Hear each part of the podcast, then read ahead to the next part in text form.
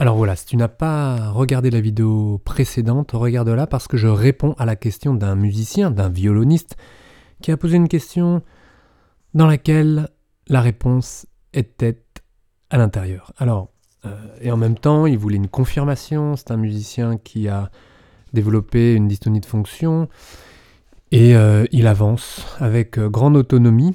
Et de temps en temps, en effet, il a besoin de confirmation. Euh, et il sait très bien. J'ai déjà dit que, c'était, que ces réponses étaient dans les questions, mais c'était pour, en effet, avancer avec plus de tranquillité. Et ça, c'est super important d'avoir cette supervision, d'avoir ce soutien, d'avoir euh, cette possibilité d'avoir des confirmations, sachant que plus il avance, plus il trouve ses confirmations et qu'il a son propre... Euh, son propre regard, son propre, euh, ses propres décisions. En fait, il y a une difficulté, et il l'a dit dans la vidéo, au départ ça m'a choqué, mais je, je le comprends parfaitement, c'est que moi je dis tout le temps aux musiciens, et donc je te le redis, fais confiance en tes sensations. C'est super important, fais confiance en ton intuition et en tes sensations corporelles. Elles te parlent, elles sont là pour t'indiquer des données, que ça soit une douleur comme un signal d'alarme ou des perceptions euh, confortables, logiques, agréables, peu importe, fais confiance en tes sensations. Or, le problème de la dystonie de fonction, c'est un problème proprioceptif.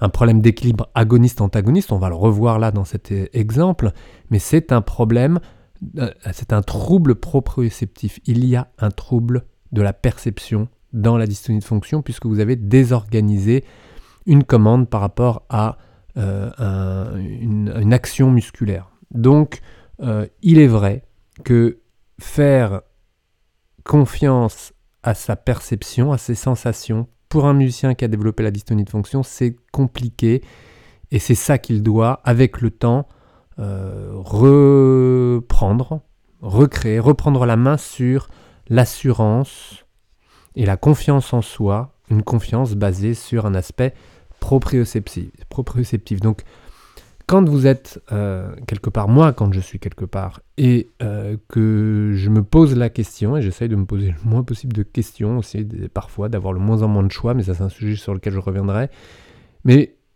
j'écoute à l'intérieur ce que mon corps me dit, euh, c'est le côté instinctif, moi je le dis comme ça, d'autres le disent autrement, est-ce que j'ai envie d'y aller, est-ce que j'ai envie de le faire, est-ce que...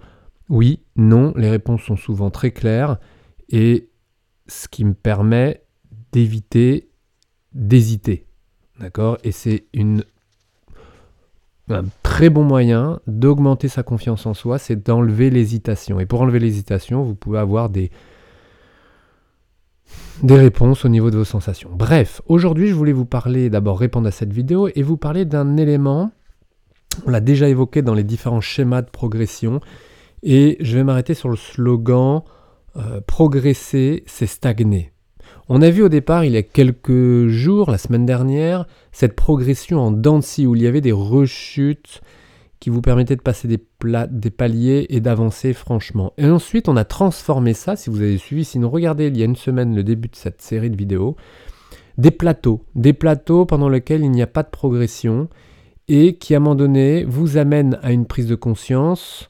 Si vous n'abandonnez pas, mais le musicien, t'es pas du style à abandonner, donc tu arrives après à une prise de conscience qui te fait passer un palier supplémentaire et de retourner sur un même niveau, sur un plateau. Et c'est hyper important de prendre goût à rester au même niveau. Pour quelle raison ? Parce que c'est dans ces moments-là où tu as l'occasion d'expérimenter, d'intégrer, sans objectif, juste de profiter parce que tu aimes ça, parce que tu aimes jouer de la musique et que sur ce plateau, il n'y a pas de euh, surprise, de m- mauvaise surprise, j'ai envie de dire. Moi, j'adore les surprises, je les vois jamais mauvaises, mais il n'y a pas de euh, déception. C'est pour ça que c'est important, un, de ne pas être obsédé par l'objectif et deux, de ne pas les rechercher. Vous n'avez pas besoin d'objectifs systématiquement parce que vous aimez. Et ce plateau, on peut en parler, on peut le dire autrement, on peut l'appeler autrement, on peut dire que c'est de la stabilité. Alors c'est vrai que c'est dans les pics de progression que ça se voit, que les autres voient votre progression et que votre euh, satisfaction est plus grande, peut-être à un certain niveau. En tous les cas, que les autres voient votre progrès, votre progression. Mais vous, quand vous avez une constante, un jeu constant, sans pic, stable, c'est aussi hyper agréable. C'est là où vous aimez faire ce que vous aimez parce que c'est fiable. Stable, fiable. Et plus, les, et plus c'est long, et plus ça peut être bon.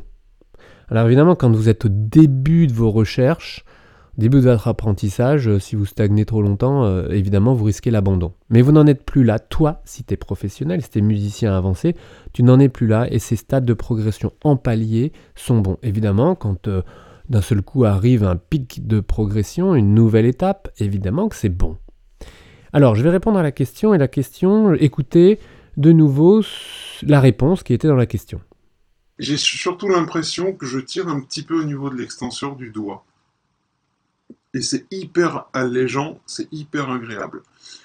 Et c'est-à-dire qu'en gros, en posant le doigt,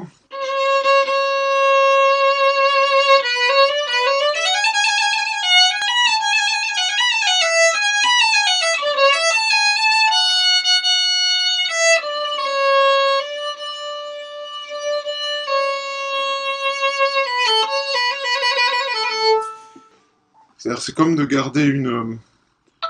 une sensation de, de griffe, mais qui part vraiment de là. Alors, euh, est-ce que c'est simplement une histoire d'équilibre entre, encore entre fléchisseur et extenseur, ce qui fait que, comme c'est pas encore bien équilibré, j'ai besoin d'aller chercher, non pas en griffe, parce que je, c'est très très loin de là, mais un tout petit peu, en tout cas, cette, cette idée-là de, de, de, de tenir un petit peu. Est-ce que c'est juste ça ? Est-ce que c'est juste, d'abord ? Et est-ce que Est-ce que... Mais moi, ça me plaît bien. Alors, ce violoniste est très clair. Il dit « Lorsque je pose un doigt en chaîne fermée », ça veut bien dire, pour ceux qui ne connaîtraient pas ce, cette manière de parler, c'est quand le doigt est posé et que, en effet, vous faites une chaîne fermée entre une épaule, un doigt qui vient se poser sur la corde qui se pose sur la touche, le touche, la touche, le manche, le violon qui est posé sur l'épaule, l'épaule qui est posée sur la colonne vertébrale. Je fais des raccourcis, la colonne sur le bassin, le bassin sur les jambes, l'assise, la chaise, ou debout, les pieds, le sol. Et le sol, euh, on remonte... Euh, oui, je suis allé trop loin. Je suis allé trop loin, je suis allé trop loin. Je voulais remonter dans les pieds, on remonte, c'est pas grave, les pieds, puis là, le bassin, la colonne, l'épaule, et on a fait le tour. Donc, chaîne fermée. J'aurais pu faire simplement épaule, main, épaule. Quand le doigt n'est pas en l'air, lorsque le doigt est posé, on parle en chaîne fermée. Eh bien, lorsque le musicien est en chaîne fermée, lorsque le doigt est appuyé et qu'il court-circuite la dernière phalange, parce que je le conseille, mais clairement, assez rapidement, de court-circuiter cette obsession d'avoir une précision du toucher au bout du bout du bout du doigt, de cette pulpe ou de cet ongle. Vous savez, chez vous, guitariste et guitariste, avec cet ongle qui vient chercher toute la qualité sonore et tout, et sur lequel tu t'obsèdes et sur lequel tu t'acharnes et avec lesquels tu désorganises ta fonction. Et bien, une fois avoir déterminé, euh, comment dire, court-circuité cette dernière phalange, peut-être que tu peux utiliser un petit peu plus en effet de l'avant-dernière phalange, principalement de la première, de la deuxième, en dernier de la troisième. Mais qu'est-ce que ce musicien nous dit ? Il nous donne une info hyper importante, il nous dit « je tire avec l'extenseur pour appuyer le bois dans la touche ». Le doigt dans la touche. Et là, d'autres musiciens sont étonnés. Comment peut-on appuyer vers le bas en tirant vers le haut ?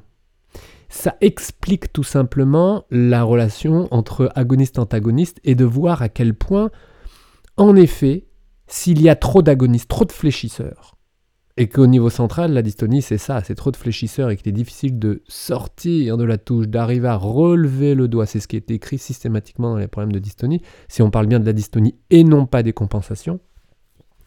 Eh bien...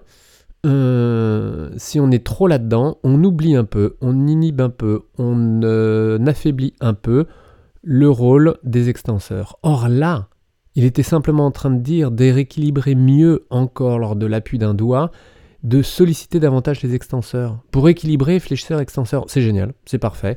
En plus, tu le sens bien, tu le sens que c'est une bonne direction, donc je te confirme, vas-y, fonce là-dedans, c'est une bonne idée. Plus d'extenseurs quand tu appuies sur la touche. Et évidemment, ça prépare le mouvement du relevé du doigt. C'est-à-dire que les extenseurs sont déjà prêts à relever. Il n'y aura plus qu'à relâcher l'appui pour que les extenseurs fassent leur boulot tranquillement et relever le doigt. Alors, euh, moi, j'étais ravi de vous voir participer. Donc, euh, euh, deux musiciens que je connais parce que justement vous avez été touchés euh, par ces organisations et des organisations. Quoi qu'il en soit, c'est génial. Euh, moi, je sais que vous êtes des musiciens qui sont bien placés maintenant pour analyser. J'adore vos remarques. Euh, elles sont pertinentes. Elles peuvent paraître trop, peut-être, on m'a dit ça il n'y a pas longtemps, trop, trop intellectuel. Mais qu'est-ce que vous voulez que ça soit trop intellectuel ? Il faut que ça soit réfléchi, il faut que ça soit compris pour qu'on puisse échanger et discuter, pour reprogrammer, pour retrouver quelque chose de juste. Bien sûr que ça passe par les sensations, mais bien sûr que ça passe par la tête aussi. Et il est important d'avoir un vocabulaire commun pour qu'on puisse parler de la même chose. Ne serait-ce que fléchisseur-extenseur. Mais ça, c'est pas très intellectuel. Ensuite, des équilibres. Ensuite, de la perception. Mais derrière la perception, l'état d'esprit. C'est pas prise de tête, c'est le truc que tout musicien fait. Et vous, les musiciens qui avez développé des...